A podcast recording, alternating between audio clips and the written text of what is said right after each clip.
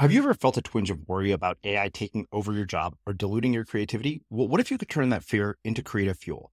We've just published an amazing new ebook called The Four Keys to Success in an AI World. And this is more than just a guide, it's a deep exploration into the human skills that AI can't touch, the skills that are essential for standing out and thriving, no matter how much technology evolves. We're talking about real differentiators here like creativity, emotional intelligence, critical thinking, and much more. Inside, you'll find actionable insights and strategies to develop these skills, whether you're a creative person, a business person, or just simply someone who loves personal development. This isn't a story about tech taking over. It's a story of human creativity thriving alongside AI. Picture this AI as your creative co pilot, not just as a tool, but a collaborator that enhances your unique human skills. The Four Keys ebook will show you exactly how to do that and view AI in a new way that empowers you instead of overshadows you. Transform your creative potential today. Head over to unmistakablecreative.com slash four keys. Use the number four, K E Y S. That's unmistakablecreative.com slash four keys and download your free copy. Go to a big city. Go the hottest city you can possibly go to and figure out a way to make it work there. Why? Because when you're young, the cultural capital, the social capital, the idea capital is in these big cities. It is where whether you're looking for a relationship, there's more people. Whether you're looking for a job, there's more jobs and there's more people who have those jobs so they can even tell you those jobs exist and how to get them. And the best part is when you're young, you're relatively unencumbered and you can live in a way that predictably you will not want to live when you're 35 or 40. When I was young, I know the type of living situation I had, right? My rent was 800 bucks a month. I lived in a room with a bunch of other guys in that house. Great. I don't want to live like that anymore, but I'm really glad I did it back then. So there is something to be said about really observing your season of life and optimizing for it. That's why when I hear a 20 year old going and buying a house, I go, what are you doing? Why are you doing that? You're going to have a season of life where you want stability. Maybe you want a big house or a certain school district or whatever. Fine. But is that truly what you want in your 20s or are you simply following a script that in order to be the American dream, I need to buy a house. That's what I mean by questioning it. I'm Srini Rao, and this is the Unmistakable Creative Podcast, where you get a window into the stories and insights of the most innovative and creative minds who've started movements, built thriving businesses, written best selling books, and created insanely interesting art. For more, check out our 500 episode archive at unmistakablecreative.com. Ramit, welcome back to the Unmistakable Creative. Thanks so much for taking the time to join us. Great to be back. Yeah, it is my pleasure to have you here. Uh, as I was saying uh, before we hit record here, one of the things that I love about all of the advice that you give is that not only is it grounded in actual research, not just anecdotal evidence, but it actually works. I can honestly say of all the courses I've ever taken from anybody I've ever bought them from, yours have produced the most tangible results. So I thought, okay, no brainer to have you back, especially as we are going into a new year and people are listening to this at the start of a year. But before we get into this idea of how to design a rich life in 2023, uh, I wanted to start by asking, what did your parents do for work and how did that end up shaping and influencing the choices that you've made? Well, my mom was a teacher. Um, she became a school teacher a little bit later in life. Um, for most of our childhood, she was home with us. And my dad is a mechanical engineer. And, you know, one of the ways that shaped my life was my dad was really good at math and he expected me to be an engineer, but I don't have the mental chops for it. So I remember very vividly him trying to explain certain geometry concepts. And when I got into calculus, you know, rotating conic sections and stuff like that. And I'm just like, all right, I'm trying, but I'm not getting this. it was really easy for him, you know, even 20, 30, 40 years out of college. So, um, it influenced me a lot in a lot of ways. You know, the fact that, um, they set an example of going to work. Um, they set an example of that you're stable, right? We, we want a stable life. Um, and I feel very fortunate that they gave me that stable life. Also, they weren't particularly wealthy and mm-hmm. growing up the son of, you know, Indian immigrant parents, that also teaches you a lot about what you really need to be happy, what you need to be successful. and also just a really fascinating contrast between Western culture and Indian culture. So I learned all those things just uh, mostly from observing my parents. Yeah.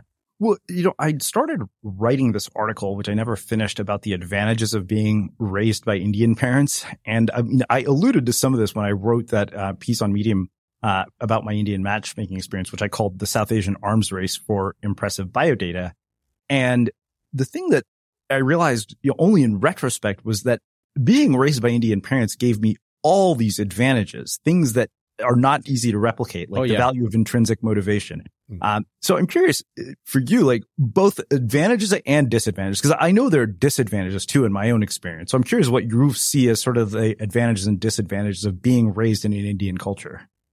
Advantage number one is just there are certain things you have to do and you don't have to enjoy them, but you have to do them. I think that is inescapable and incredibly valuable. You know, I remember my parents would be visiting some of their friends and we would sit in the family room with them as they drank cha and we would listen to the parents talking for hours. every Indian kid, yep. every Asian kid knows what, exactly what I'm talking about. And you're not going off to play video games. No, you're going to sit there and you're going to listen. And you might ha- get two questions in two hours and that's fine. You just sit there quietly. That's actually an incredibly valuable skill because fast forward to today, there are a lot of meetings I have to sit in where I go, Oh man, I really wish I could be on Reddit right now, but I don't have to like it. I just have to do it. Now, I think that, you know, you may, I've grown up also in the Western world. So I go, all right, let me try to create like a ratio. Maybe 90% of the stuff I do, I should really like and 10% I should just do it. You know, I sort of intellectualize it, but that's a very valuable lesson. Another valuable lesson is, um, actually frugality. So I think that that one goes both ways. Um, my parents, we had to be frugal because we had a big family and one income primarily. So we, we did a lot of things, you know, family trips were typically road trips. We would stay with family. I don't think we really stayed at a hotel while I was a kid ever. If anything, we would stay at a motel. Mm-hmm. And, um, I learned that there are a lot of creative ways to get around having a cohesive family unit. It does not have to involve expensive stuff. And I take that with me today. You know, now I've made a lot more money, but in general, I have a fairly modest lifestyle in terms of the car I drive and stuff like that. Now, there are things that I think are a little different. And this is where I think frugality can become a ceiling for many people. The idea that you should look at cost first I believe it, it can be a very limiting way of looking at the world. It's almost like you put on a pair of lenses and all you do is look at cost. That's not the only note you want to play in your life. Just like in a symphony, you don't only want to have one note. I think there are other notes or, um, you know, what we can call money lenses. There's convenience. There's safety. There's luxury. There's any variety of results. And that's why using the frame of cost, you might never hire a personal trainer, but using the money lens of results, you would absolutely do that. Mm-hmm. It, reminds me of my dad going to Costco to save 20 cents on gas. I'm like, you're driving an $80,000 Mercedes and you go to Costco to save 20 cents on gas.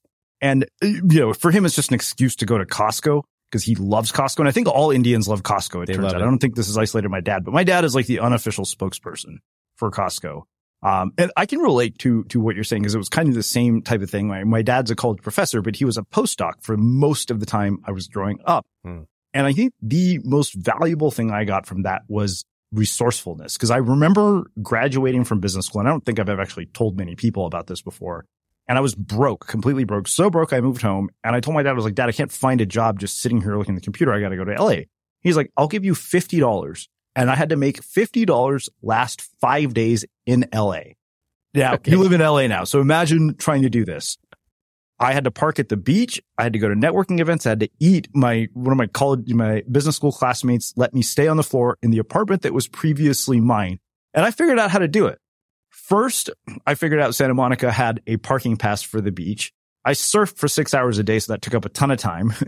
I basically would call people who are organizing networking events and say, can I work the door? So I get free tickets. Mm. the surf club had a Wednesday evening surf club uh, meetup at a bar in Manhattan Beach. And on, and I would take a flask to any bar I went to with vodka, order water, pour it out. And I developed a taste for straight vodka. And then what, and then I would have peanut butter and jelly sandwiches. And I learned that if you have bread in a duffel bag and you're at the beach, don't leave it open because the seagulls will eat that shit. And then on Sundays, there was a Hare Krishna temple around the corner from the apartment that was once mine. And I would go there. And I was like, man, I could make $50 last five days. That's actually harder to do when you actually have more resources. You're not as creative. Yeah, I think that's true. I think that's true. I think I've gotten soft.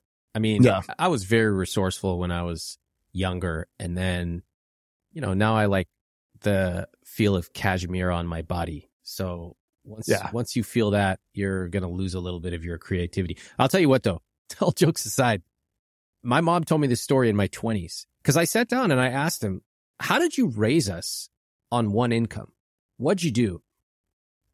And I think parents love the idea of being asked how they did it because it is so rare. Um, I actually, I think anyone loves the example of being asked how they did it. I asked, um, when we got married, my wife and I asked our married friends, what's the secret to a successful marriage? What lessons can you share with us? And many of them were taken aback because no one had ever asked them that. So I asked my parents and my mom told me this story that I never knew. When we were kids, we were in a lot of activities and soccer is actually pretty expensive. You know, we yeah. played public league soccer, um, but you have to pay for uniforms and registration and whatever. My mom couldn't afford it. So she called up the district whoever and said, look, I've got like three kids in soccer right now this is too much. What, what can I do? Okay. Lesson number one, just ask. Incredible, right? To have the courage to call somebody up and ask. That takes a lot. It's very vulnerable. And they said, if you come before the games and chalk the field, you know, use that little machine to put chalk on the field, we'll waive your fees. Yeah. So my mom did that. I didn't know that until I was in my twenties that my mom was out there chalking the field just so we could play soccer. What mm-hmm. an incredible story of resourcefulness. And it just makes me think anything I complain about, oh, my Zoom link wasn't working yesterday. I'm just like, shut your mouth, Ramit. Shut your mouth. Your mom was out there chalking the field. Yeah. I remember you told me that last time we spoke and I was yeah. just like, wow. It's just amazing, right? Yeah. I mean, I look at my parents and I remember for the longest time thinking, oh, you know, my dad's not rich. He doesn't have all this stuff. And I remember at a certain point, probably like into my mid to late thirties, was like, wait a minute, they came here with nothing. And yeah. wow, this is remarkable how much of a head start all of us have on our parents. I could barely eat at a restaurant by myself. I feel so uncomfortable. I start sweating, much less go to another country by myself. Yeah. You know, it took me like three years to get the courage to go see a movie alone. I'm not kidding. I hate that. And finally I was like, all right, now I like it, but it took me a long time. Yeah. You know, the idea to be able to be just go with basically nothing in your pocket and make it in another country. Different cultural expectations, not knowing virtually anybody. Wow. Yeah. Speaking of cultural expectations, and we talked about the advantages of being raised by Indian parents. What do you see as the downsides? Well, I mentioned that frugality can be taken too far. Yeah. It's one note of many. It's like only being able to cook with salt. It's not going to taste that good. Mm-hmm. And I think the more you become enmeshed in the world of frugality, the more you actually turn it into an identity. Oh, I would never buy that type of jacket that, you know, I don't need that. I'm so virtuous. It's not a virtue. It's a tragedy to live a smaller life than you have to. And so for me, you know, I, I speak to a lot of couples on my podcast about money and I speak to people all over the gamut. Some have $825,000 in debt. That couple was wondering if they can afford to have kids. I speak to another couple where the husband is about to, his wife is about to divorce him after 21 years because he's too cheap. And his, their net worth is $13 million. Wow. So it's not a virtue to accumulate money and not actually have the skills to spend it. Um, mm. And I think that that's something that all of us are trying to encourage our parents if they've built up some financial stability. It's like spend it, we don't want the money. We want you to spend it. I want you to spend every last cent you've got. So that, you know, I think that's an area that as a culture, we could probably work on, which is really defining what our rich life is and then mm-hmm. using our money to spend it. Yeah.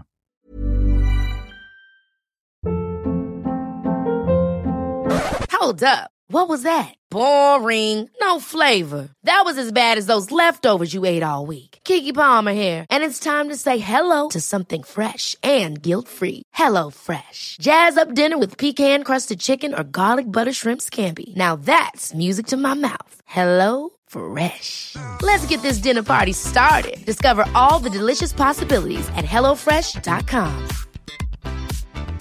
There's never been a faster or easier way to start your weight loss journey than with PlushCare. PlushCare accepts most insurance plans and gives you online access to board-certified physicians who can prescribe FDA-approved weight loss medications like Wegovy and Zepbound for those who qualify. Take charge of your health and speak with a board-certified physician about a weight loss plan that's right for you. Get started today at plushcare.com slash weight loss. That's plushcare.com slash weight loss. plushcare.com slash weight loss. Hey, it's Ryan Reynolds, and I'm here with Keith, co-star of my upcoming film, If, only in theaters May 17th. Do you want to tell people the big news? All right, I'll do it. Sign up now and you'll get unlimited for $15 a month in six months of Paramount Plus Essential Plan on us. Mintmobile.com slash switch. Upfront payment of $45 equivalent to $15 per month. Unlimited over 40 gigabytes per month. Face lower speeds. Videos at 480p. Active Mint customers by 531.24 get six months of Paramount Plus Essential Plan. Auto renews after six months. Offer ends May 31st, 2024. Separate Paramount Plus registration required. Terms and conditions apply if rated PG. Here's a cool fact. A crocodile can't stick out its tongue. Another cool fact, you can get short-term health insurance for a month or just under a year in some states. United Healthcare short-term insurance plans are designed for people who are between jobs, coming off their parents' plan, or turning a side hustle into a full-time gig. Underwritten by Golden Rule Insurance Company, they offer flexible, budget-friendly coverage with access to a nationwide network of doctors and hospitals. Get more cool facts about United Healthcare short-term plans at uh1.com. I'm Sandra, and I'm just the professional your small business was looking for. But you didn't hire me because you didn't use LinkedIn jobs. LinkedIn has professionals you can't find anywhere else, including those who aren't actively looking for a new job but might be open to the perfect role, like me. In a given month, over 70% of LinkedIn users don't visit other leading job sites. So if you're not looking on LinkedIn, you'll miss out on great candidates like Sandra. Start hiring professionals like a professional. Post your free job on linkedin.com/people today. As creators, we're always on the move. Whether it's a live podcast event, a pop-up shop, or a workshop, we're constantly interacting with community, and that's where Tap to Pay on iPhone and Stripe comes in. Imagine this. You're at a live event, a listener loves your merch, or a participant wants to sign up for your course on the spot. With Tap to Pay on iPhone and Stripe, you can accept their payments right there and then, right from your iPhone so there's no extra hardware or no delays. Total game changer. It's not just for creators. Any business owner can do this. It's about making transactions smoother and much more personal, growing your business in your way. We've been using Stripe for our products and courses for a long time, and now with Tap to Pay on iPhone, you can take your business to the next level too. So visit stripe.com slash tap iPhone to learn more. Remember, folks, with Tap to Pay on iPhone and Stripe, your business is always at your fingertips.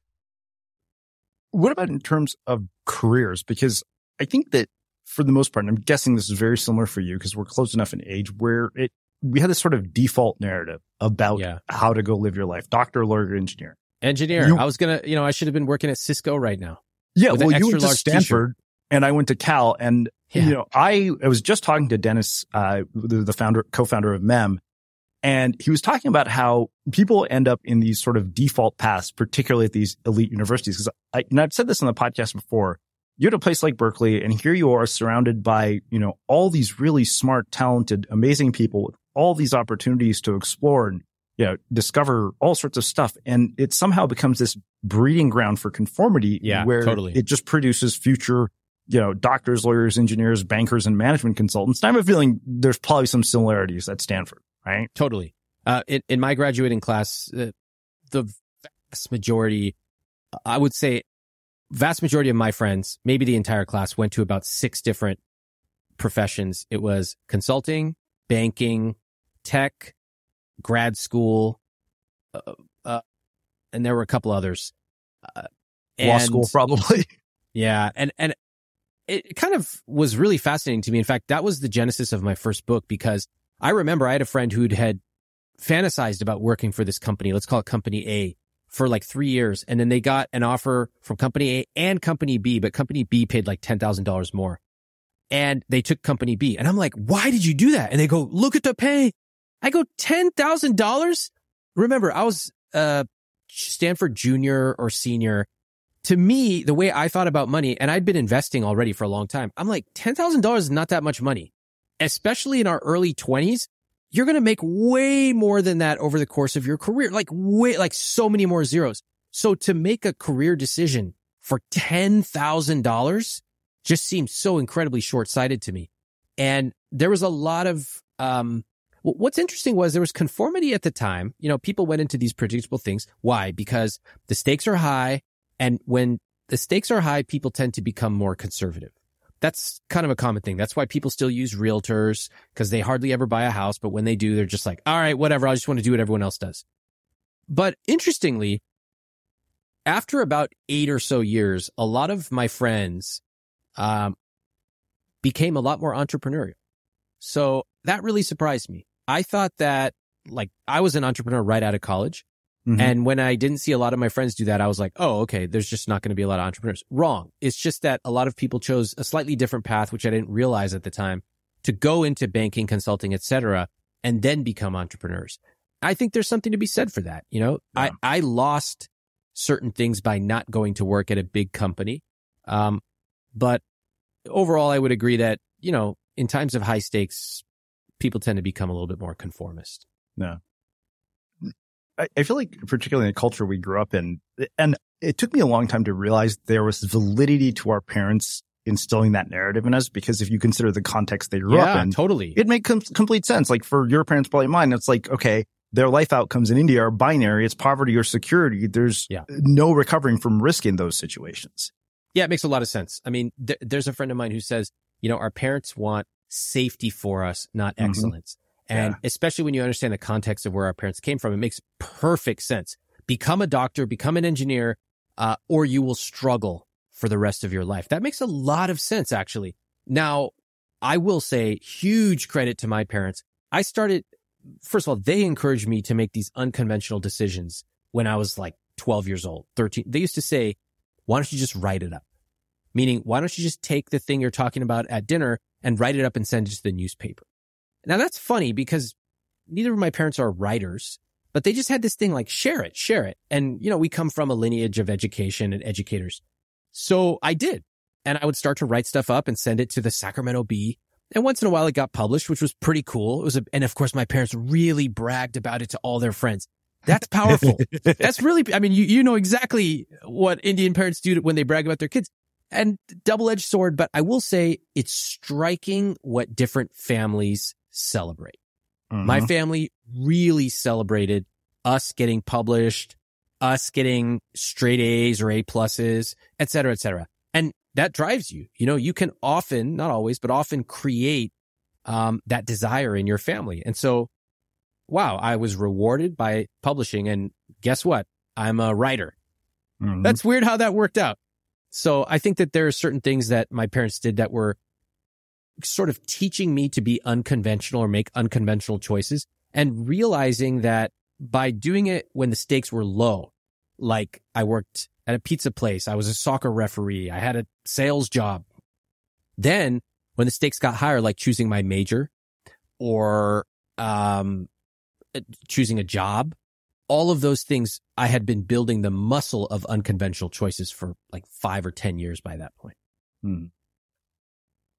I think that, uh, you know, you're talking about friends who go on to, you know, work normal jobs. And one of the things that I had kind of observed based on the, the thousand plus interviews I've done and 10 years of being kind of in the world that you and I are immersed in is that somehow there's this narrative that there's something wrong with, you know, a stable job that doesn't involve quitting your job, traveling the world, you know, Tim Ferriss four hour work week. And I remember telling someone like, who's to say that's not a perfectly good life? And in a lot of ways, sometimes I think we plant these seeds of dissatisfaction sometimes where there aren't any. Yeah. Well, American culture loves to do things that they think will make them happy, but very predictably make them unhappy. Mm. And it's just a litany of things, you know, hey, let's, uh, move to a suburb where we can't see any of our friends or family anymore. And let's create a huge gate around our property. So it's impossible for people to come over and visit. And then let's wonder why we're lonely. Hmm. Interesting. let's retire, but move to a totally different state where we have no social support. and uh, let's just bake in the sun. That'll be great. What a beautiful retirement. Oh, wow. I wonder why they're not happy. So, you know, I, I remember my parents, uh, funny, it's funny lessons you remember. My dad once said, um, don't get a big house. like, okay, why, dad? He goes, if you have a big house, your kids will go to different parts of the house and you'll never see them. If you have a small mm-hmm. house, they're all going to have to congregate. And that's how you build bonds. I was like, are you just saying that because you didn't have enough money to get a big house? And he just laughed. I don't know if it was by choice or by necessity, but that's a really interesting lesson that is super counterculture to the idea that being successful means you need a big house. And I can tell you right now, you know, those things have stuck with me. You know, I could go buy a house today. I choose to rent. I love renting. I love texting a landlord and saying, this thing broke, you know, and it's fixed the next morning. I also love, I make more money by renting instead of buying. And that kind of blows people's minds. So I think that oftentimes if you get the opportunity to interrogate some of the invisible scripts we have in our culture, do I need to own a house? Does that really mean I'm living the American dream? Do I need to uh, work at this type of job? Do I need to have kids, et cetera, et cetera, et cetera? And you might discover, hey, I actually want to. But you go through the process of interrogating it and asking if that's part of your rich life. Yeah. Yeah. I had a friend who did the whole digital nomad thing. I think he went to Thailand and he saw a therapist while he was living there. And that therapist had said the overwhelming majority of his clients were all digital nomads. And he said the biggest issue here is that this whole idea is just a revolving door. You have no community, no social support. And at that time, I mean, this was like 2009, 2010 when lifestyle design was kind of all the rage and people would be putting up these pictures on their blogs of, you know, the places they were living. And I remember doing the same thing for six months in Costa Rica. And I was like, this sucks. I was Why? like, there's no bookstores here. You know, this town is boring as shit. The people are all deadbeats. The only thing to do here is surf. And when there's no surfing, I'm bored out of my mind. Hmm. Yeah. But I had only seen it through the version that I had read about and seen on, you know, my Instagram feeds and stuff like that. Yeah. I mean, I, I, I once in a while get questions from young people. I'm talking like 20 to 25 and mm-hmm. they're like, what would you do differently? What advice would you give to someone young? And I just feel totally unequipped because I remember asking that kind of advice and some of the advice I got from people older than me, uh, it just didn't connect with me. But there's one thing that I would tell them if they really pressed. And this is a personal opinion, but I guess that's why they're asking. My personal opinion is if you are young, you should go where the people are. What I mean by that is go to a big city, go the hottest city you can possibly go to and figure out a way to make it work there. Why? Because when you're young, the cultural capital, the social capital, the idea capital is in these big cities. It is where you're going to, whether you're looking for a relationship, there's more people. Whether you're looking for a job, there's more jobs and there's more people who have those jobs so they can even tell you those jobs exist and how to get them. And the best part is when you're young, you're relatively unencumbered and you can live in a way that predictably you will not want to live when you're 35 or 40. When mm-hmm. I was young, I, I know the type of living situation I had, right? My rent was 800 bucks a month. I lived in a room with a bunch of other guys. Great in that house. I don't want to live like that anymore, but I'm really glad I did it back then. So yeah. there is something to be said about really observing your season of life and optimizing for it. That's why when I hear a 20 year old going and buying a house, I go, what are you doing? Why are you doing that? You're going to have a season of life where you want stability. Maybe you want a big house or a certain school district or whatever. Fine. But is that truly what you want in your 20s or are you simply following a script that in order to be the American dream, I need to buy a house? Yeah. that's what I mean by questioning it. Oh yeah. I mean, I, I remember I spent the first month of the summer, I think it was June in Brazil. I came back for a speaking gig on my dad's 70th birthday. And I remember a week into it, I told my dad, I was like, you know what? I'm going to go back. Uh, I'll be back when the baby is born. And one of my friends said, that's precisely what you should do. You're single. You don't have any responsibilities and you have money. He was like, go enjoy your summer. Don't spend it in Riverside. and yeah. one of the best decisions I ever made. And, you know, I came back and now we're having the time of our lives with my new, newborn nephew there's something you said earlier about that $10,000. and It reminded me of an experience I had. This was, I think probably around the same time, you know, I think, uh, like summer of 2000, I had one more semester left and I had two job, two, two offers for an internship. One paid 25 bucks an hour. The other was a lot less. I remember meeting this young guy in a coffee shop who's a startup founder. He's like, I don't have a lot of money. Um, but you'll be my right hand person. You know, uh, you'll learn, you'll be involved in everything. And of course, like an idiot, I took the $25 and that company went out of business that summer. The guy who I met in that coffee shop went on to start something like three different startups that ended up being worth hundreds of millions of dollars. Mm. What do you take away from that? My biggest takeaway from that was that you shouldn't uh, choose a short. Uh, it was like don't sacrifice the long term game gain for the short term payoff. And I saw it again in publishing when I got you know book deals. And I remember before I signed with Portfolio, um, I was talking to another publisher, and you know I was waiting it out, and I got something like ten times the advance. What? That the other publisher 10 was times the advance. Well, keep in mind the advance from the other publisher was shit. Oh, okay, okay, okay. All right. Yeah. That's so, still a big difference, but okay. But yeah, I mean, that is a lesson I've seen over and over again. Cause even when I wanted to do a book deal, there's this woman named Betsy Rapoport. She told me, you're not ready. And this was probably Yeah. 2012. That's good advice. that was the best writing advice I ever got because it gave me two years to one, develop a habit of writing on a daily basis. I basically built the chops to be able to write a book. And I think from that lesson early on, it was like, you know, never look at the short term payoff, um, and, and sacrifice the long term gain Yeah, that's, and it's hard to do that. But uh, that lesson I just kept coming up, you know, coming across over and over again. I saw it in 50 Cent's book and I was like, you know, I saw it in Robert Greene books. It's like, there's something here that stayed with me. That's true. Well, great advice on the book thing, and I totally agree about the money as well. I also chose a publisher that gave me a lower advance than some other options I had, but I'm so glad that I did. Yeah.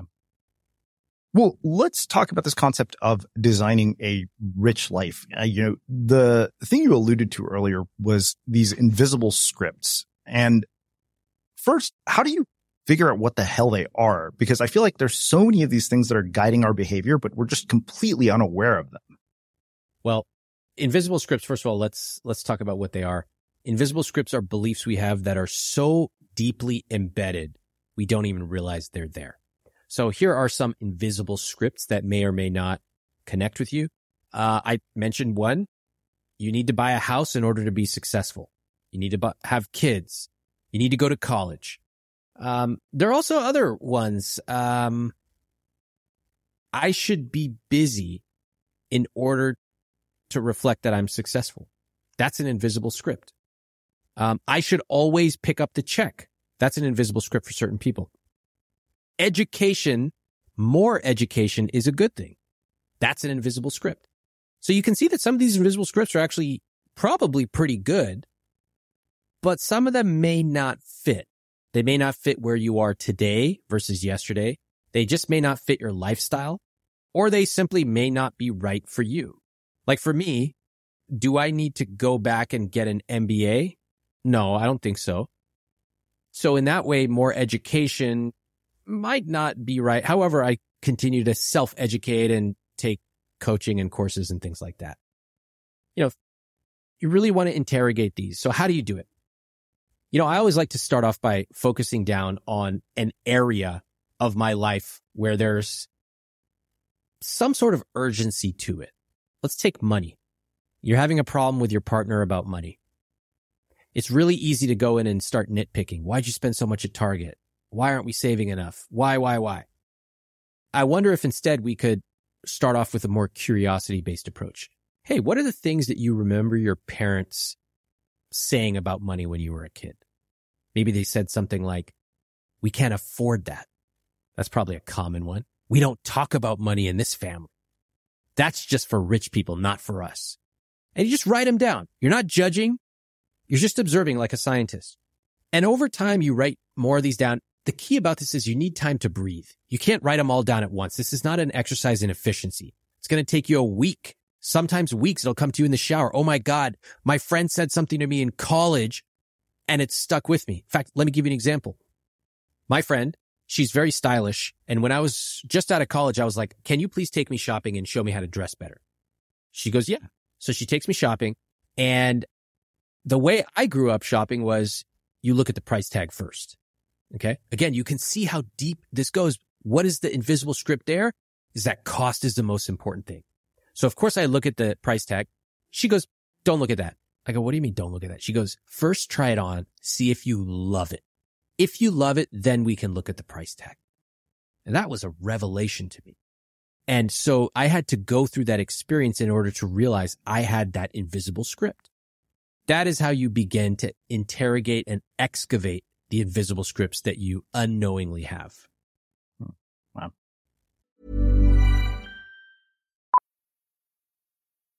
Millions of people have lost weight with personalized plans from Noom, like Evan, who can't stand salads and still lost 50 pounds. Salads, generally, for most people, are the easy button, right? For me, that wasn't an option. I never really was a salad guy. That's just not who I am. But Noom worked for me. Get your personalized plan today at Noom.com. Real Noom user compensated to provide their story. In four weeks, the typical Noom user can expect to lose one to two pounds per week. Individual results may vary. There's never been a faster or easier way to start your weight loss journey than with PlushCare. PlushCare accepts most insurance plans and gives you online access to board-certified physicians who can prescribe FDA-approved weight loss medications like Wegovy and Zepbound for those who qualify. Take charge of your health and speak with a board-certified physician about a weight loss plan that's right for you. Get started today at plushcare.com slash weight loss. That's plushcare.com slash weight loss. plushcare.com slash weight loss. I'm Sandra, and I'm just the professional your small business was looking for. But you didn't hire me because you didn't use LinkedIn jobs. LinkedIn has professionals you can't find anywhere else, including those who aren't actively looking for a new job but might be open to the perfect role, like me. In a given month, over 70% of LinkedIn users don't visit other leading job sites. So if you're not looking on LinkedIn, you'll miss out on great candidates like Sandra. Start hiring professionals like a professional. Post your free job on linkedin.com slash people today. A lot can happen in three years, like a chatbot may be your new best friend. But what won't change? Needing health insurance. United Healthcare Tri Term Medical Plans, underwritten by Golden Rule Insurance Company, offer flexible, budget friendly coverage that lasts nearly three years in some states. Learn more at uh1.com. Since 2013, Bombas has donated over 100 million socks, underwear, and t shirts to those facing homelessness. If we counted those on air, this ad would last over 1,157 days. But if we counted the time it takes to make a donation possible, it would take just a few clicks. Because every time you make a purchase, Bombas donates an item to someone who needs it. Go to bombas.com slash ACAST and use code ACAST for 20% off your first purchase. That's bombas.com slash ACAST, code ACAST. As creators, we're always on the move. Whether it's a live podcast event, a pop up shop, or a workshop, we're constantly interacting with community, and that's where Tap to Pay on iPhone and Stripe comes in. Imagine this you're at a live event, a listener loves your merch, or a participant wants to sign up for your course on the spot. With Tap to Pay on iPhone and Stripe, you can accept their payments right there and then, right from your iPhone, so there's no extra hardware or no delays. Total game changer. It's not just for creators, any business owner can do this. It's about making transactions smoother and much more personal, growing your business in your way. We've been using Stripe for our products and courses for a long time, and now with Tap to Pay on iPhone, you can take your business to the next level too. So visit stripe.com slash tap iPhone to learn more. Remember, folks, with Tap to Pay on iPhone and Stripe, your business is always at your fingertips. You know what? Uh, speaking of invisible scripts, I wanted to bring back a clip from our previous conversation that I think really is relevant to this idea. Take a listen. Most of us have been raised to ask $3 questions. Oh, should I buy lattes? That alkaline water? Oh, I don't know. I want this uh, LaCroix, but the generic one is 13 cents cheaper. I was raised to think about those questions myself. Most of us have been raised to ask $3 questions, but we really should be asking $30,000 questions. The big ones. That's what these rules are about. Those rules include things like, do I have a good job? And am I paid well? Okay. That's important. Spend time developing those skills. Am I automatically saving and investing? That's important. That's going to be worth hundreds of thousands of dollars. If I'm married or if I'm in a relationship, is it with the right person? That is massive. And that's actually one of my money rules, which is probably the most controversial one of all. But most of us, we're asking these questions. Should I buy a latte? Should I get an extra large instead of a large? When in reality, if we get these five to 10 big wins in life right, we never have to worry about lattes or cheesecake or any other $3 questions. The reason I wanted to bring that back is I remember the first time you told me that, I thought back to all the bullshit amount of time I wasted on Amazon comparing things that were like a dollar cheaper. I remember the example I came back to was like reusable post-its. And I'm like, why the hell am I wasting time comparing something that costs 15 versus $16? Ever since that conversation, I literally have sort of a rule of if anything is less than $20, I just buy the thing that I see. Love I it. like. Unless I I need it to serve some actual function. That's usually the only time I actually dig is when I'm trying to see if it has a functionality, but it's almost never about the price. Okay, I love that. Uh, uh, first of all, I'm thrilled when anyone applies my material. So thank you. It's the greatest gift I can receive is somebody using my material. Um, I think that what you just said is an example of something I call the worry-free number. Everybody should have a worry-free number. That is the number below which you simply don't worry about how much it costs. Now, let me give you an example. When we're young, a pack of gum is like a buck. That's a worry free number. We pick it up at the grocery store, whatever. I, I want some gum. I'm going to pick it up on my way out. It's not going to change your financial future. It's not going to hurt you in any way. It's just a dollar. Here's the problem. As your financial wealth increases, people never adjust their worry free number. So they'll still pick a pack of gum up, but now they're making 50 grand a, year, 60 grand, 100 grand, 500 grand for some people. Some, like the ones I talked to on my podcast, have millions of dollars and they're still price comparison shopping for strawberries. I don't know what it is, but rich people are obsessed with comparing the price of berries. It's fucking crazy. It happens on multiple episodes. It's not a joke. So, uh, so anyway, I go, listen, you gotta adjust your worry free number. And I also show the couples how to do it together. So it, there's a couple that had you know, $10 million. I go, what's your worry free number? I think they said something like $20. And I was just like, no fucking way. I'm not letting you end this conversation with a $20 worry free number when you have $10 million in the bank. So they had a really interesting conversation where they discussed it. Should it be 100? Should it be 500, etc. And the number itself is not the, okay. We can all disagree on what the number is, although I was not going to let them pick 20 bucks. The, the real, the real win here is the conversation, whether it's with a partner or with yourself about what is the number below which I'm simply not going to pay attention or worry. Now you have to understand people going, Oh, Ramit must be nice to have a worry free number. It's so cool. Yes, it is nice. It's nice because I know that every month my financial system automatically saves, automatically invests, automatically allocates my investments and pays off all the rent, etc. That's a $30,000 question. You worrying about the price of sweet potatoes is never going to change your financial life. Never. If anything, it's going to keep you small and keep you in the weeds. And that is a tragedy. Yeah, I, I noticed it was an Amazon of all places where I had a tendency to do that. And I was just like, this is a fucking waste of time. So now it's just like, okay, if anything costs less than 30 or 40 bucks, particularly when it's stuff from a business like supplies, I'm just like, all right, I'll order the thing. Other than when I'm looking for functionality, I don't do that anymore. Yeah, that's good. I mean, for me, first of all, the reason that you do that is super normal and, and very common. On Amazon, it's really easy to compare things. Yeah. So you end up opening like 30 different mops. You go, let me feature comparison this mop. I go, and, and then it's like 3 a.m. You're like, what am I doing? So, you know, a better solution might be to say, I'm simply going to go to Wirecutter and whatever they recommend, that's what I'm getting. Yeah, I've Or- done that. yeah. Or if you want to be particularly extravagant, you go, I'm going to get the top two mops and I'll just give away the one that I don't like best. You could do Mhm. that. It would actually probably save most people a, a huge amount of time and money in the grand scheme. Okay. But the key, just like dating, especially online dating, when you quantify something, it becomes really easy to compare it. And we value in our culture that which can be quantified. So if you put numbers in front of somebody, they fucking love it. Oh, did you say I can compare height? Did you say I could compare this and that? Did you say I could compare the different features on this vacuum cleaner? But it actually does not matter. That's not what matters. And so it's super important. Your $30,000 question is to decide what is my criteria for deciding if this is important. A mop.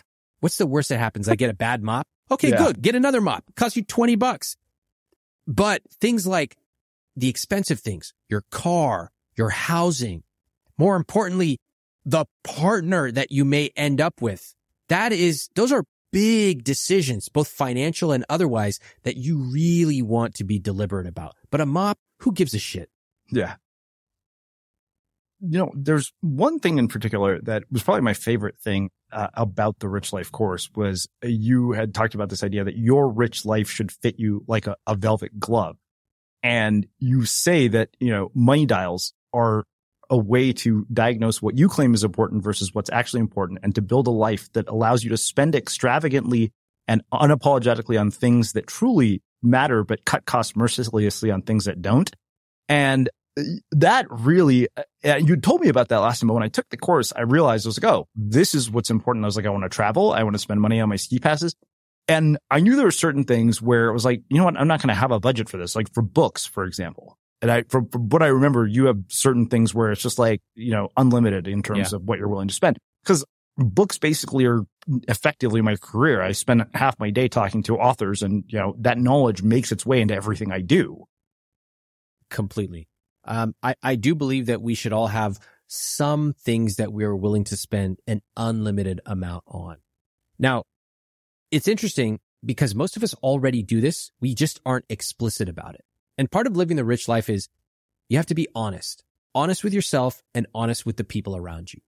What are the things that are important to you? If it's a face cream, awesome.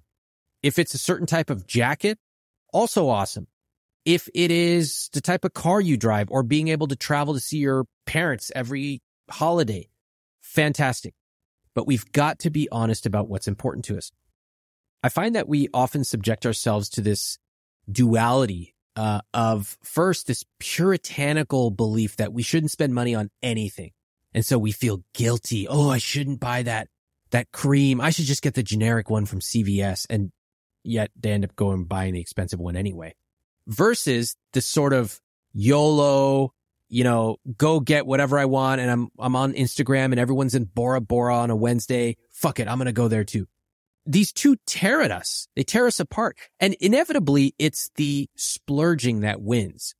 I would rather we just get honest. What are my money dials or the things that I love to spend money on? What does it look like if I actually spent more on that? And that's a beautiful exercise that we do in my program. And then once I know that and I'm excited by my vision of potentially being able to spend more, well, now it's a lot easier to cut back on the things that I don't care about because they're not part of my rich life. Yeah, I mean, I, I think that was the thing that struck me most about the way you structured the course was it all started with the psychology aspects. You didn't even get into the tactical aspects. In fact, those were the easiest parts. Yeah. I mean, look, everybody knows they've seen a compound interest chart. Everybody knows they should be saving more money. They should be investing, blah, blah, blah. And I, I think that stuff is really important. That's why I wrote a whole book on it. But if you don't have a vision of where you want to go, of what your rich life is, then it's going to be very difficult to get the average person to set up a Roth IRA. You know, it's interesting. I bring people on the podcast and they always have some very esoteric problem when it starts, you know, oh, I, don't know. Why can't, why can't we get this type of Christmas gift that I want? I go, oh, tell me about the Christmas gifts. But I know that it's never about that. And so at a certain point, I'll ask them, what's your rich life? And the answer is, I go, they go, I know. I want to do what I want when I want. I'm like, oh, wow, that's so creative. So what do you want? And then they get silent. and everybody, there are certain things, like if you ask somebody on a dating profile, what do you like to do? They go travel. Mm-hmm. That's what everybody says. It's sort of a demand characteristic. That's the same thing when I ask people their rich life. They go, I want to do what I want when I want.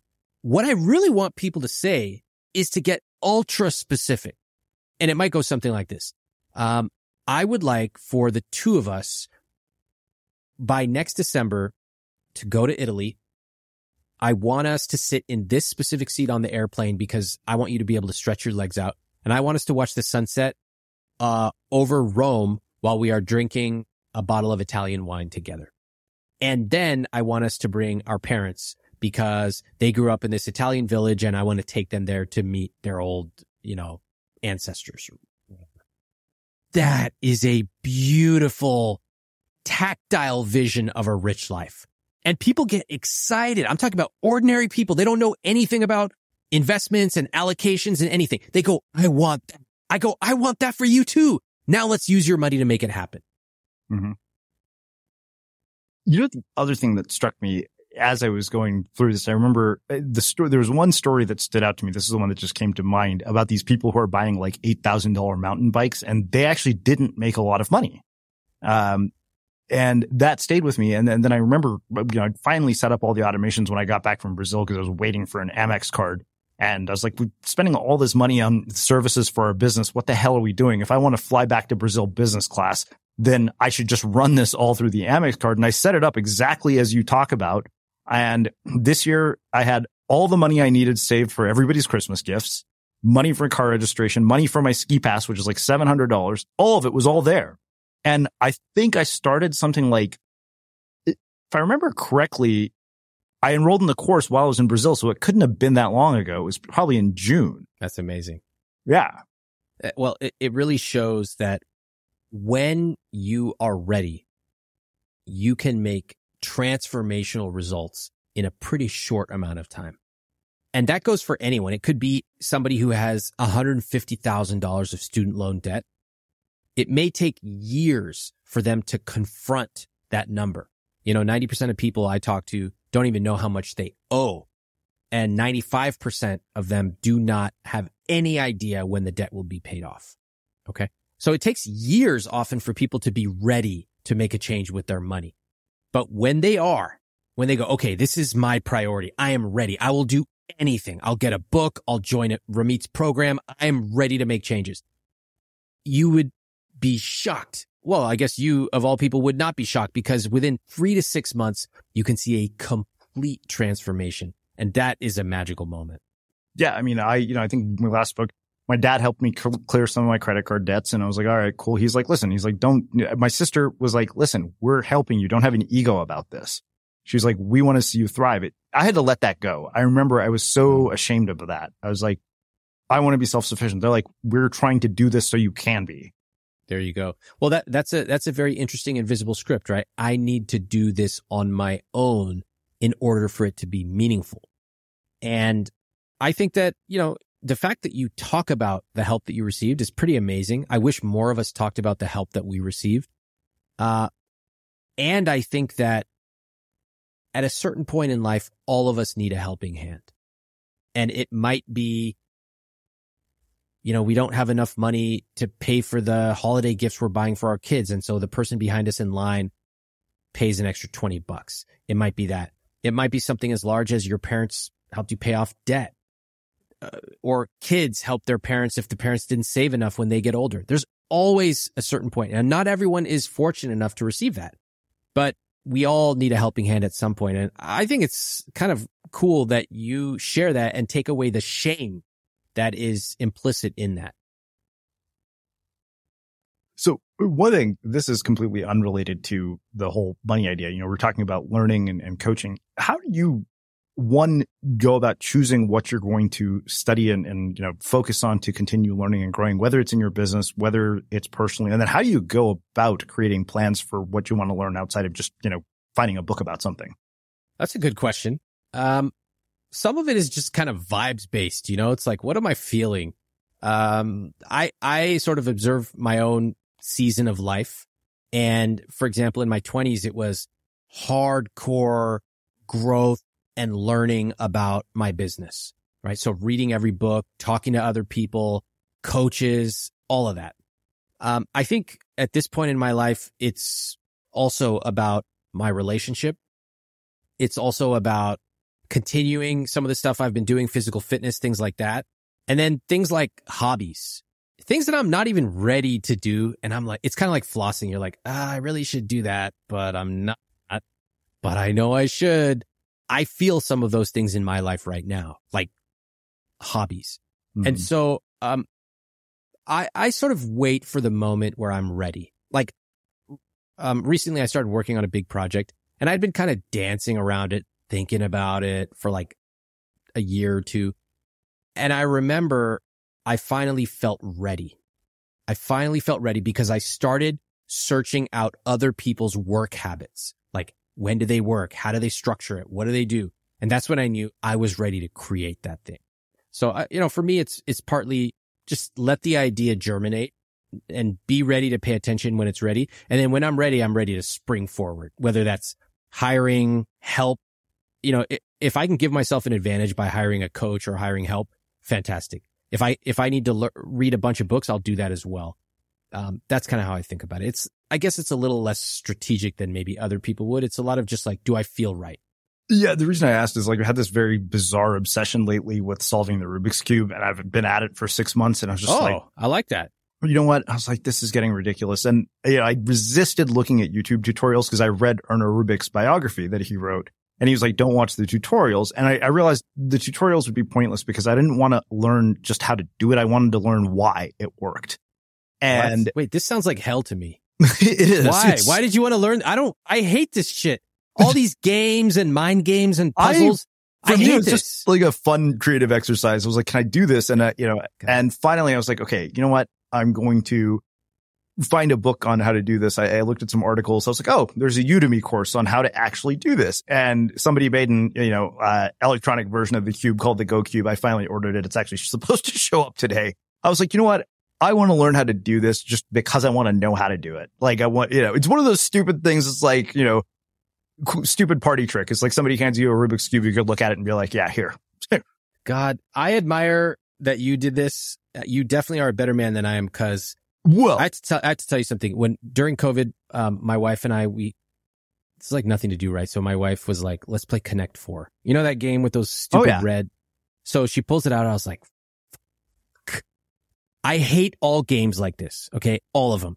And I've realized there's something spatial missing in my mind. Like I'm not good with directions. I'm not good with packing and I'm not good with these type of, I can't gamble, none of it. So she pulls it out and I'm just like cursing myself. So we start playing and she just demolishes me. Like day after day, we pull this stupid game out and it's like, um, it's like the sound, it, it would be like pulling out some sound that a dog doesn't want to hear. The dog just runs away. That's how I was. Every day she pulled out this game and I'm like, kill me right now. So we kept playing for like, I don't know how long. It seemed like a year, but it was probably like two weeks. And then one day she was undefeated, by the way. I never won once. I couldn't figure out the game. And she finally like destroys me again for probably the 20th time in a row. And she just pushes the board away and she goes, we're done. Don't come back until you learn how to play this game. wow. And I was like, thank you, God. I love you so much, babe. And we never played that godforsaken game again. That's hilarious. That's like me and my dad playing Scrabble. I thought I would have this like massive advantage over him. It's like I read all these books. I'm an author. My sister's like, yeah, you'll be good at this. You have a massive vocabulary. I've yet to beat him at Scrabble. So wait, what is it? What is the conclusion from this? The rich life is just one humiliation after another with our loved ones. yeah, exactly. All right. Yeah, no, I mean, I, like I said, I mean, I, I think that for me, when it comes to sort of the things I want to learn, I mean, and even when it comes to podcast guests, like everything is just based on morbid curiosity. And I, I watched that Speed Cubers documentary and I was like, okay, I'm not going to be a speed cuber. I just want to know how to do this thing. And I was like, okay, I've been racking my head for six months. I'm like, you know what? And what it was, was I was going back to listen to my interview with Scott Young on the ultra learning process. And I was like, Love I need Scott. an ultra learning project. And I was like, you know what? I'm going to do a series on my blog about ultra, ultra learning projects. And I was like, solving the Rubik's Cube will be one of them. I like this. Okay. Even though I hate the idea of a Rubik's Cube and I hate that you're doing this, I like the idea that you're just picking out something that's interesting to you and you're going for it. That's cool. That's something that you lose, you know, around your early twenties. Suddenly it's all like, what am I doing? What's my strategy? What's my blah, blah, blah. And we lose a little bit of that playfulness. Yeah. When I think about the people who are the coolest, my mentors who they're older, some of them. And what I think is especially cool about them is that they've still kept it real over the course of an entire career. A career can grind you down. Life can grind you down so that soon your entire world vision shrinks down to, do we have the paper towels? Did I answer my emails? And can I watch an hour of TV? Like that's what life often shrinks us down to. And I think what you just said with the Rubik's Cube is a great example of saying, you know what? I'm going to fight back against that. And even if it's something as small as learning how to do a Rubik's Cube, because I just think it's fucking cool, then I think that's cool. And I, I hope that we can all get inspired because I'm getting inspired just listening to you. well, uh, you know, I have just defaulted to that even when I choose podcast guests. That's how you end up with bank robbers, drug dealers, porn stars, and presidential candidates on the same podcast. Which one of those am I? I don't think you fall into any of those categories, unfortunately. Hmm. you know, unless you're planning on robbing a bank, which, you know, I, I can, my joke is if you want to rob a bank, run for president or become a porn star, I can either introduce you to the people who can make it happen or tell you how. Okay. Still Yeah. not hearing which one of those I am, but I'll go. With yeah. um, but no, I mean, that served me well because I, I learned this very early on when I had this initial thesis, which is like the stupid thesis of all people who start new podcasts. Like, I'm going to interview all these famous people. They're going to tweet my interviews and they'll go viral. I learned in three months that wasn't going to happen. And from that point forward, I was like, you know what? I'm going to make every single choice I make, even if it comes at the cost of my metrics. And that means turning down some very, very well known people, people that everybody listening to this knows. Like we've turned down Gary Vaynerchuk three times. Yeah. And, you know, yeah, do we lose a couple hundred thousand downloads because of that? Potentially. I And like at the this. same, same time, I'm making this choice based on personal curiosity. Exactly. And doesn't this remind you of building a rich life that fits you like a handmade glove? Exactly. Your podcast fits you like a handmade glove. I'll give you an, an analogous example from my own podcast. I'm late to the podcast game. I only started a year ago. All my friends were like, you got to start a podcast. I was like, yeah, okay, but I don't know what to do. I don't want to interview people. I'm not even good at it. I don't enjoy it. I'm done. So I just sat and I let it germinate for about seven years. And then this couple came to me on Instagram and they were like, we're both vets, veterinarians. We have $525,000 in debt. Can you help us? And I was like, all right, I'll help you, but you have to do it on Instagram live with me and you have to share all your numbers. And they were like, okay. I was like, what? Okay, let's do it. So we just jumped on IG live. A bunch of randos were watching and it was magic. It was like unbelievable. You've never seen people talk about numbers like this. So I was like, this is it. I waited seven years and I finally found the idea. And mm-hmm. that is what the podcast turned into me talking to real couples with real numbers behind closed doors. But check this out. When I started it, I wrote a vision document of what I wanted the podcast to be, 20 sample titles, and I wrote what we care about and what we do not care about. Mm. And I still remember the first few episodes, the audio is not very good. And I told my team, forget about audio quality. I don't want to go down the rabbit hole of the perfect mic and all this stuff. It doesn't matter. Even though virtually every other piece of advice about podcasts starts with the microphone. I go, Mhm. the only thing that matters for us is the story. Yep. Do we have amazing stories with couples who are willing to share every number, how much they make, how much debt they have, who's hiding a secret credit card, everything. And so we did that and we found the stories and we figured out how to, how to encourage them to share it because sharing it publicly, fair. You, you never heard conversations like this. Once we had the stories, we're like, this is it. It's magic. And so, yeah, 10, 15, 20 episodes later, we fixed our audio. But that was not the most important thing. It was choosing the thing that really mattered and driving it, knowing you can always work the other details out later. Yep. Well, it's funny you say that because I think we probably did 200 episodes with the default Mac on my mic, uh, MacBook. And then one of my listeners literally said, Srini, I love your show. The sound sucks. I'm sending you a microphone in the mail. Oh, but that's cool. You, you Yeah. went that long. Yeah. Well, I mean, literally mine started very similar. Like I literally, I had this guy named Sid Savara who, uh, he was the 13th guy I interviewed. He emailed me back when I asked him about starting a multi-author blog. He replied saying, you're not a very good writer and that's a terrible idea, but your podcast series is good. Take it out and Wait, spin who it is out this guy? He sounds site." hilarious. No, he was, he was great. He was my first partner. But here's the, the most important part of that story. One hour later, with my limited design skills, knowing absolutely nothing, I mocked up a version of a website called Blogcast FM, replied back to him and said, is this what you had in mind? When do you want to start? Like literally an hour after I got that email. And that's I how it all that. started. And That's amazing. Yeah. Um, it's funny the origin point- stories, right? Like they're Well, so weird. Yeah. It's it's not like sitting in front of, you know, 300 monitors like Batman and like Mhm. let me analyze all the data after watching what's going on in the city. No, Yep. it's just like, oh, some two veterinarians reached out and and I was I dared them to come on Instagram live and then they said yes. Yeah. What? Well, uh, you know, I, I think you, know, you talk about that vision doc. Like we have an about page that, you know, uh, if you go to our contact form and try to fill out the pitch form, pitch form, it's like a job application. It Mm. literally grills people. It lit, and if you say that you haven't listened to an episode before, it redirects you to a page that says we don't accept people who've never listened to our show. Whoa, I like that.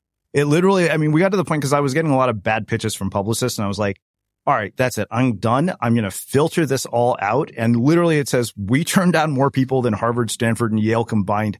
Take some time to write this pitch, read every detail in here carefully.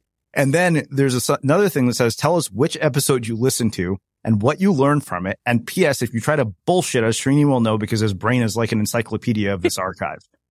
So it's the most obnoxious page. And not only that, there's a thing that says click to tweet and it's basically sends out a tweet saying the unmistakable creative is so obnoxious that they don't accept people who don't listen to their show. Who do these guys think they are? Oh, that's funny. Yeah. I like that. You, you're really building character into the most mundane of things. That's really cool. I mean, it was because I was getting fed up with people who gave me shitty pitches. I like that. Yeah. Fits So- you like a glove. Yeah, exactly. Well, I mean, dude, I could talk to you for hours. Um, so let's do this. I want to finish with my final question, uh, which I know has asked you before. What do you think it is that makes somebody or something unmistakable? Having a point of view. Hmm. I think it is the rarest thing in the universe is to meet somebody with a point of view. It's so hard to have a point of view because so much of the world wants us to be vanilla. Hmm. And the minute you are vanilla, it abandons you. But when I meet people who have a point of view, could be on something I don't even know anything about, camping, whatever. And they are just fired up. This is how I do it. I always go here first, then I go there. I always get this type of backpack, but never this. They're excited and I get excited by their point of view. So I think to me, that makes somebody magical, unmistakably magical. Amazing. Well, uh, as always, I can't thank you enough for taking the time to join us, to share your story, your wisdom, and your insights with our listeners. Obviously, people know your books, your website, and you know we've been referencing this Rich Life course uh, multiple times in our conversation. Where can people find out more about that? Okay. So they can search now money coaching, which is where I've included a bunch of the material you saw in that program. And I do coaching every month with people live with Q and A. So they can just search Ramit Sethi money coaching or go to iwt.com slash money coaching. Awesome. And for everybody listening, we will wrap the show with that. Ever catch yourself eating the same flavorless dinner three days in a row? Dreaming of something better? Well, HelloFresh is your guilt-free dream come true, baby. It's me, Keke Palmer. Let's wake up those taste buds with hot, juicy pecan-crusted chicken or garlic butter shrimp scampi. Mm. Hello Fresh. Stop dreaming of all the delicious possibilities and dig in at HelloFresh.com. Let's get this dinner party started. Why don't more infant formula companies use organic, grass fed whole milk instead of skim? Why don't more infant formula companies use the latest breast milk science? Why don't more infant formula companies run their own clinical trials? Why don't more infant formula companies use more of the proteins found in breast milk? Why don't more infant formula companies have their own factories instead of outsourcing their manufacturing? We wondered the same thing. So we made ByHeart, a better formula for formula. Learn more at byheart.com. Have you ever felt a twinge of worry about AI taking over your job or diluting your creativity? Well, what if you could turn that fear into creative fuel? We've just published an amazing new ebook called The Four Keys to Success in an AI World. And this is more than just a guide. It's a deep exploration into the human skills that AI can't touch, the skills that are essential for standing out and thriving, no matter how much technology evolves. We're talking about real differentiators here like creativity, emotional intelligence, critical thinking, and much more. Inside, you'll find actionable insights and strategies to develop these skills, whether you're a creative person, a business person, or just simply someone who loves personal development. This isn't a story about tech taking over. It's a story of human creativity thriving alongside AI. Picture this AI as your creative co pilot, not just as a tool, but a collaborator that enhances your unique human skills. The Four Keys ebook will show you exactly how to do that and view AI in a new way that empowers you instead of overshadows you. Transform your creative potential today. Head over to unmistakablecreative.com slash four keys. Use the number four, K E Y S. That's unmistakablecreative.com slash four keys and download your free copy.